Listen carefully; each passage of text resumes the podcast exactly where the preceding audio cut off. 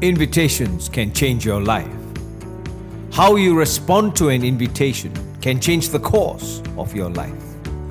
Welcome to Heart Talk with me, Dr. Charles Lee. After 42 years as a medical doctor with 35 years of experience as a plastic surgeon, I have faced real life issues in health with open heart bypass surgery, a financial crisis, and yet went on to earn a million ringgit within five years struggled through relationship and spirituality issues on my journey to live my best life. So, if you are searching for real life solutions to real life issues, then join me at the Heart Talk podcast for insightful interviews, heart to heart conversations, and selected book reviews. And together, let's talk.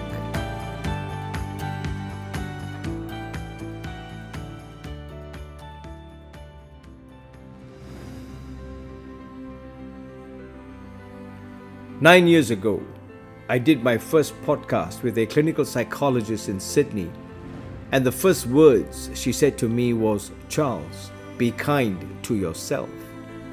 I was struggling with psychological issues after my own open heart bypass surgery. Now, nine years later, I'm still seeking the right solution on how to do just that. How to be kind to myself. And lo and behold, I recently happened to hear another clinical psychologist, Christine Runyan, on the On Being podcast. And I was fascinated at her explanation of the mind body connection and how this has been disrupted. And we should now engage the current pandemic situation with resilience and mindfulness. I have titled this first of a two part conversation as The Unexamined Life and the power of pause, which is so practically helpful as I apply it to my own life. And I hope you will too. Christine Runyan is a clinical psychologist and professor in the Department of Family Medicine and Community Health at the University of Massachusetts Medical School. She is a certified mindfulness teacher. Christine co founded and co leads Tend Health, a clinical consulting practice focused on the mental well being of healthcare practitioners. I'm Dr. Charles Lee. Let's talk with Christine Runyan.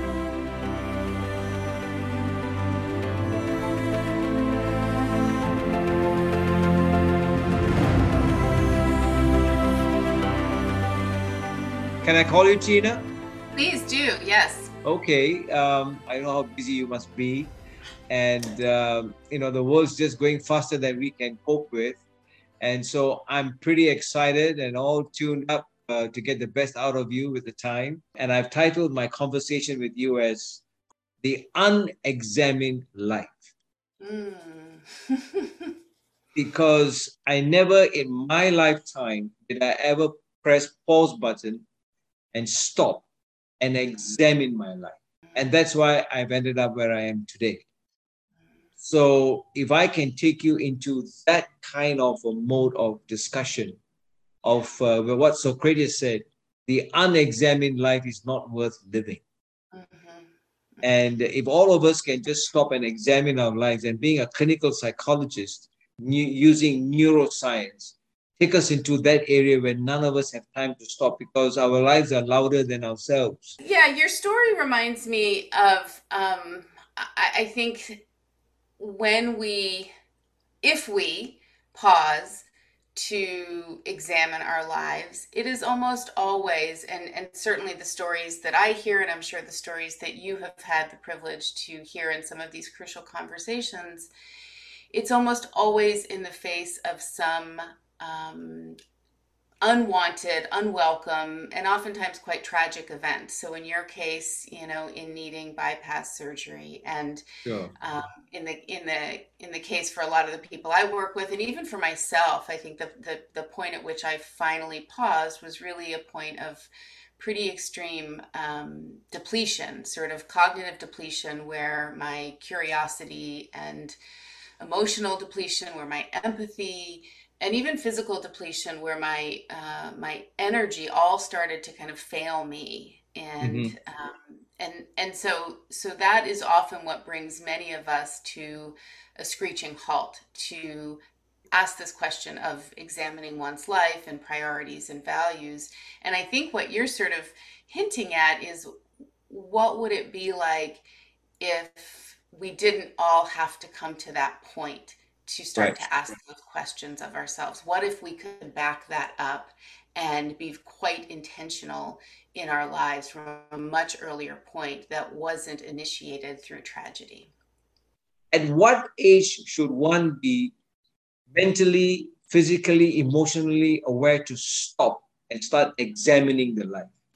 Well, I, I, would love for it to be around adolescence because I think we would prevent a lot of yeah. a lot of impulsive actions. But but truly, you know, that part of our development, it's it's almost necessary to um, to take risks, and our prefrontal cortex, our frontal lobe, isn't actually fully developed at that point. and so okay. so much of what we do during that period as humans in in our adolescence is is certainly around a lot of risk taking, a lot of trying things out and trying things on to be able to yeah. form our identity. So in some ways, that's probably too early.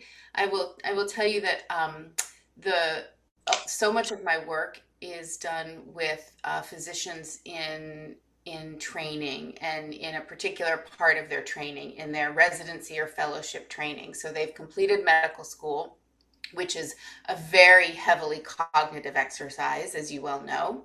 Yeah. And then they enter this period of um, residency training, which is quite, you know, it's quite precious thinking about that career trajectory compared to other um, to other professional careers that people may have, where they finish kind of college and then go into um, into their first job. So this is their first job, but it really is the crucible, I think, of personal and professional identity development that takes it um, in a way that either inculcates ways of being with themselves that sets the early groundwork for, I think, burnout and disengagement or even cynicism, or can lay down some bricks for. Um, for an examined life and for a very value driven life where the reason for becoming a physician um, really interdigitates with their own kind of humanity and how they are with in relationship to themselves. So that okay. off, I think age wise, you know, for most people, if they go straight through or take one or two years off, I mean, we're talking about really late 20s, early 30s.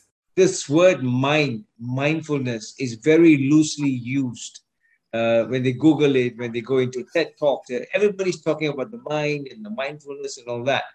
Brain, I can understand because it's an organ, but mm-hmm. mind takes a mind to understand another one's mind. And where does it reside? How does one connect that with the body? Because everything that we hear today is about this distraction, dysfunction, disenablement, this, this, this.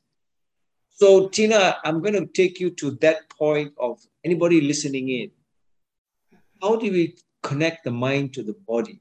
When does that start? And how do we, you know, from a layman's point of view, somebody listening, non medical, um, mm. because everything that's happening in our lives is a disconnect between the mind and the body. And, uh, and because of that, you know, intersection that is broken down and fractured, that we end up with so many problems that we face in our own lives.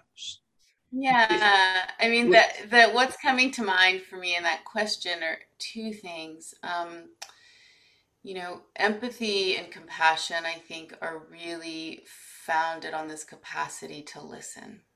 Right. And to really listen to one another, not just with these, you know, with our our sense organs, our, our ears, um, but to really allow somebody's experience and sharing of that experience to penetrate beyond just trying to make sense of it in one's own mind or worse trying to solve some you know identify and solve some problem. Um, so listening comes to mind and then presence. Yes. And presence has to start in the body. Okay. And so because to really be able to listen to one another to listen you also have to cultivate that capacity to listen to oneself. And I really think both of those require um, presence. When you talk about presence, um, how does one savor the precious present? Because it's all about living in the present now, isn't it? And mm. uh, and your thoughts as a clinical psychologist, how do you how do we cope with what's happening around us, and at the same time have an inner vision of what's happening on the inside and cope with it in the present? Mm-hmm. Because I, I I can hear you that presence and present is something very real that we are living in it, and how I engage it myself is different from how you would engage it. Um, so how does one live in the present and make it precious? Mm. You know? I, I, the reason why I'm asking you this is because one of the first questions that when I sat next to Claudia and I told her what I'd gone through, she said, Charles, you need to be kind to yourself. Until now, I just don't know what it is. You know, if I have a glass of wine, am I being kind to myself? if I have a chat, so well, and and I I work a lot in that space because of um, you know I, I work with clinicians and and medical school in the path of of medical training and probably true in some other health professions as well is actually a systematic process of detachment from oneself. Um, to the point of yeah well uh, to the point of um, not tuning in, not being present with one's own, truly one's own biological and bodily needs. I talk with a lot of people who very intentionally limit their intake of fluids so that they, because they won't have time to use the restroom or don't want to have that internal sensation. Um, or will deny that you know that hunger and sort of a biological need, a biological signal that your your body, your brain needs some additional fuel and and detach from that and ignore that, or even needing to uh, to sit and to rest.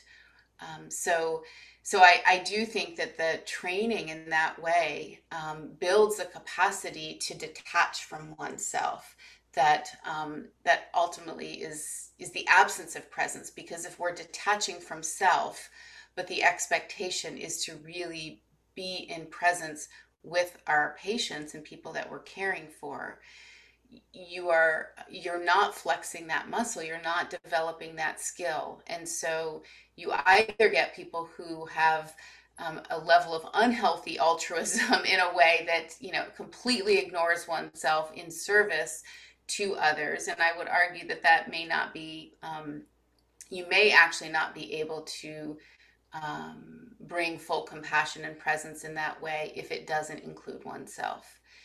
Um, so, but you have to start off with yourself first, right? I mean, you know, you, you always talk about having compassion for oneself. How does one do that? I want I want to I want to navigate in that area because still today I still do not know how to do it um, you know, to, to be kind to oneself, to be compassionate to oneself, because that's all about inner life, isn't it? It's inner healing. It is. it is. I love that you've I love that you've said that because oftentimes I think the idea of self-compassion gets conflated with um, you know the word self-care or doing something nice for oneself that i'm being self-compassionate because i'm um, you know I don't know, taking a mental health day and not going to work or going to the spa for, you know, manicures and pedicures, like that may be a compassionate thing to do for oneself. Um, but it really is about this inner world. It's about our inner relationship to and with ourselves um, through how we how we are in relationship to ourselves. It is sort of this, you know, first core relationship that has to do with presence as well is how are we how do we talk to ourselves? What kind of internal messaging are we giving to ourselves that most of us have a pretty um, you know intricate inner world? And it's whether we sort of pause and and take the opportunity to um, to really reflect on that and to really honor it. Um, so, so self-compassion i think very much is about you know our relationship to ourselves first and foremost. And not just you know um, not just when things are are going poorly or we're upset, but also when things are going well, and that we can, if we can begin to unhook our equanimity to the external things around us, whether those be accomplishments or goals or um, again, sort of unwelcome things that we don't want in our lives that maybe are stumbling blocks to to our goals or how we thought it was going to be. So it's that uncoupling from what is happening to our own equanimity, which doesn't mean we have to be you know that we have to be excited or happy about things that sort of thwart our progress in some way or you know uh, illness or even loss of life for somebody that we care about we don't have to you know revel in that and and be happy about it but can we be um, unperturbed you know in our in our inner experience and have some acceptance around that which is you know is is easy for little things and and really challenging and and a lot of work for big things. Would you agree that the mind is centered to everything? Such a good question. Um, so more and more, I, I don't. I really uh, experience my life personally, trying to experience it through my senses, through my sensory experience, um, which does in some ways include, you know, the mind sometimes, like really as a sixth sense. you know, the, the, the ears hear things, the eyes see things, the mind thinks things. So I do incorporate the mind into that.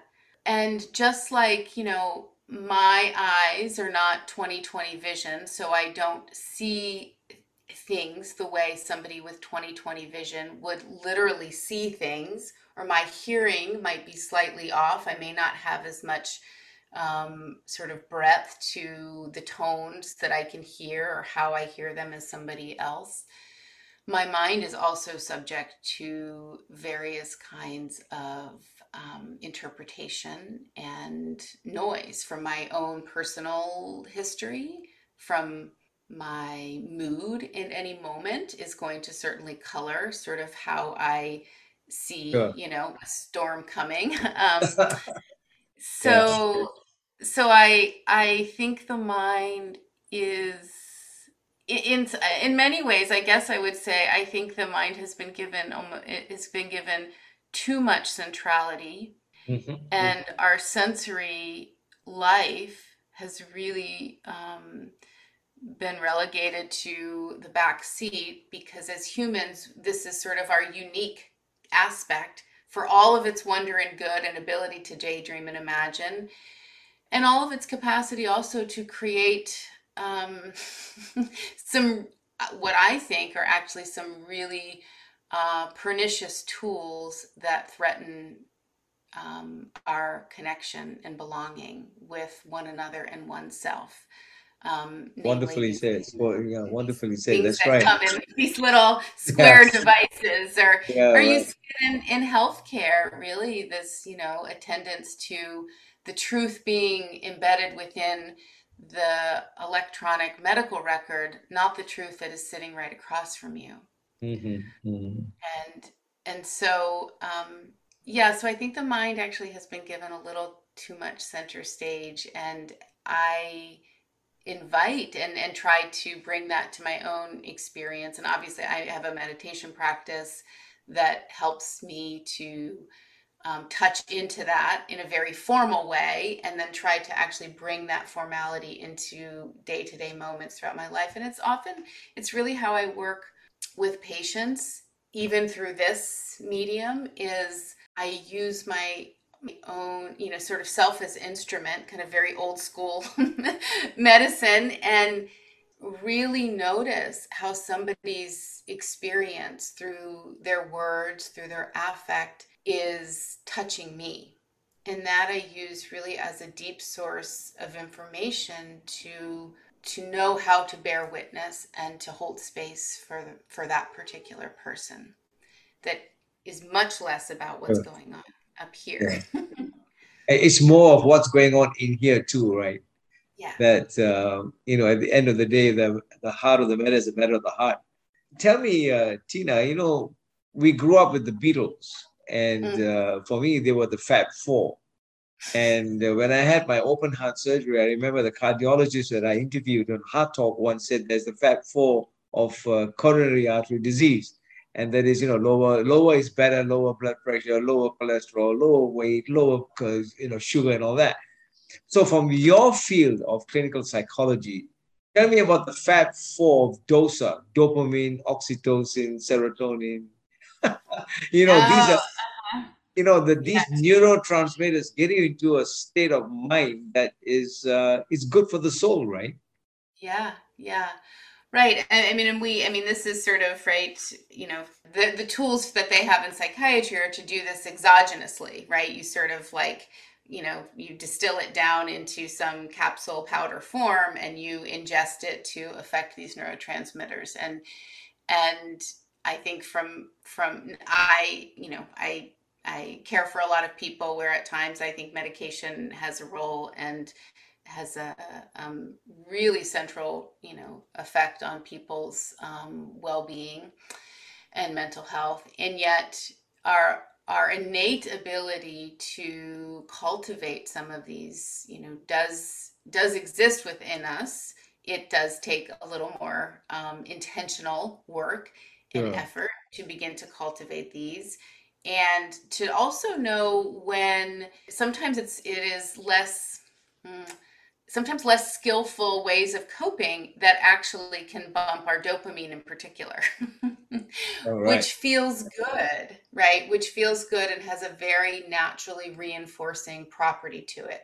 I mean that is essentially you know how people become um, addicted if you will to certain you know either either chemicals or certain habits um, habits of behavior or habits of mind because underneath, you know, you have um, you have this circuitry happening and this pretty steady release of a neurotransmitter that creates a positive, uplifting, spacious mood. I'm sure. So you would use that as like simple strategies that one can use to, to develop right. those skills, you know? Right. I remember right. you mentioning about curiosity and uh, how do you stimulate that? You have a curious mind you know? Yeah. Um, I, I mean, yeah and we can be curious about i mean this is where you can be curious about one's own internal experience. So um, pain is uh, is an example of that. We don't think of pain as something that generally elicits you know any of these feel good neurotransmitters. Um, however when we can bring some curiosity to our experience, our direct experience of pain, that can shift the calculus so that with the curiosity, you do have um, a little bit of release of, of things that can lessen the pain. Literally, sort of, I mean, we have our own endogenous opioid system that can. Um, that can work in our favor, but just bringing that sense of curiosity rather than the contraction of oh this pain is terrible. I can't believe i'm in this pain again. How long will this last? What am i am i going to ever be able to do this thing? Which is a very human reaction to discomfort. Just like how to learn how to be with your own internal narrative towards yourself your own critical mind towards yourself can invite also some of this uh, neurochemistry that actually can create some ease for us. How to recover in many people's life what has already been passed and start valuing the precious present.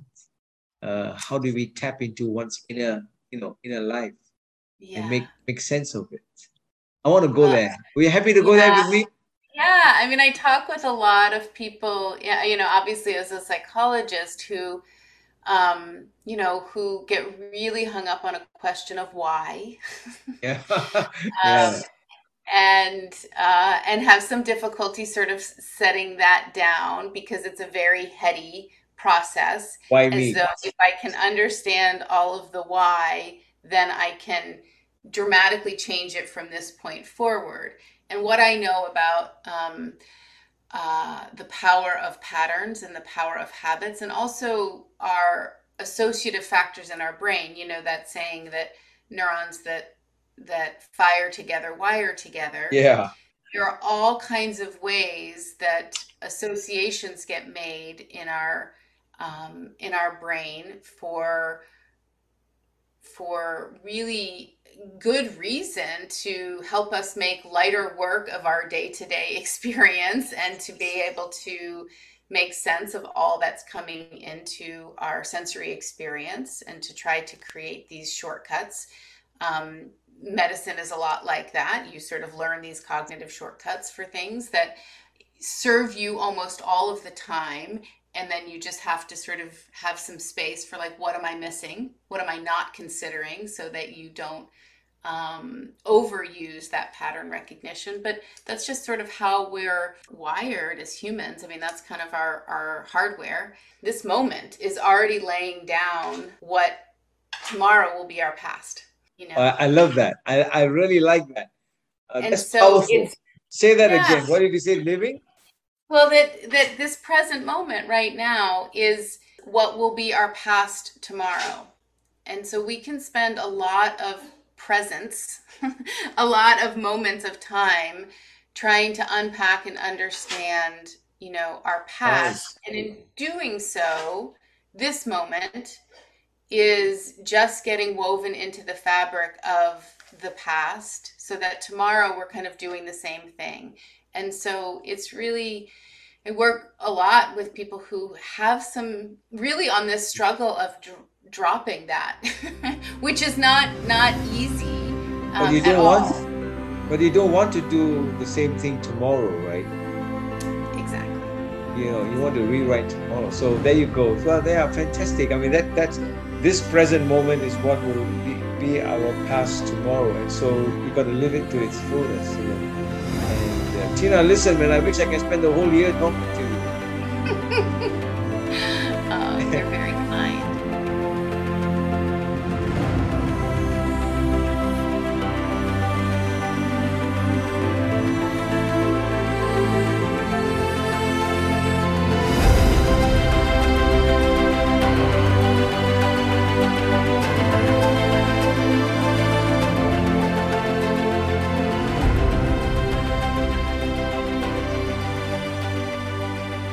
Pressed on to discuss the components of an integrated life as opposed to a compartmentalized life and how we are wired differently for fear and safety and connection and belonging. And this is what she had to say that life is about the doing. I guess I would also say there's such a human tendency to over focus on the things we wish we were different and under focus or undervalue the things that um, that are really precious to us and that are important. And and that is a kind of a, a natural tendency of the human mind to orient towards that which is um, unpleasant or potentially problematic in our lives because you know we're wired for you know sort of two things. We're wired for for fear and safety you know yep yep. to stay alive and we're wired for connection and belonging. Um and, and, so and we can rewire them. Yeah we i mean that's that is and that's what neuroscience is sort of showing us our capacity to be able to rewire. It it is um it is a heavy lift you know? It's a this is not light work in terms of i mean i think uh, wonderful for the field of psychology but um but it doesn't come from a top down process. It really has to be a lot of bottom up and a lot of experiential things which is why you know the the field of psychology i think in just using our thoughts and our kind of our mind falls short because our lives are experienced as um, a full integration right of what we think and what we sense internally and what we feel and Um, and so, really, actually being able to integrate all of those. So, the rewiring happens through the doing, right? You're you didn't learn how to do surgery by reading surgery books. Right. You learned how to do your craft through repetition and through doing of the thing. You had to do some of that cognitive piece. But if that's all you had, you wouldn't be a skilled surgeon. True. And the same is true, I think, in terms of um, psychological practice and sort of this bringing this intentional pause and, and, and examined life and any shifts we make in our life really don't happen exclusively up here, right? They really need to be embodied. And I think uh, for a long time, psychology has really missed that embodiment piece. And when you say embodiment, um, you're talking about the heart part of it, right? Because yeah. I think if the heart is not involved with the mind, there's no transformation. Uh, you, you need both.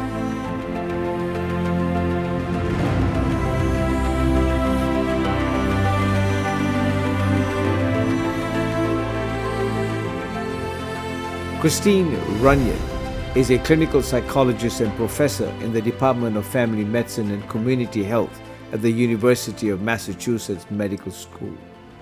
She is a certified mindfulness teacher.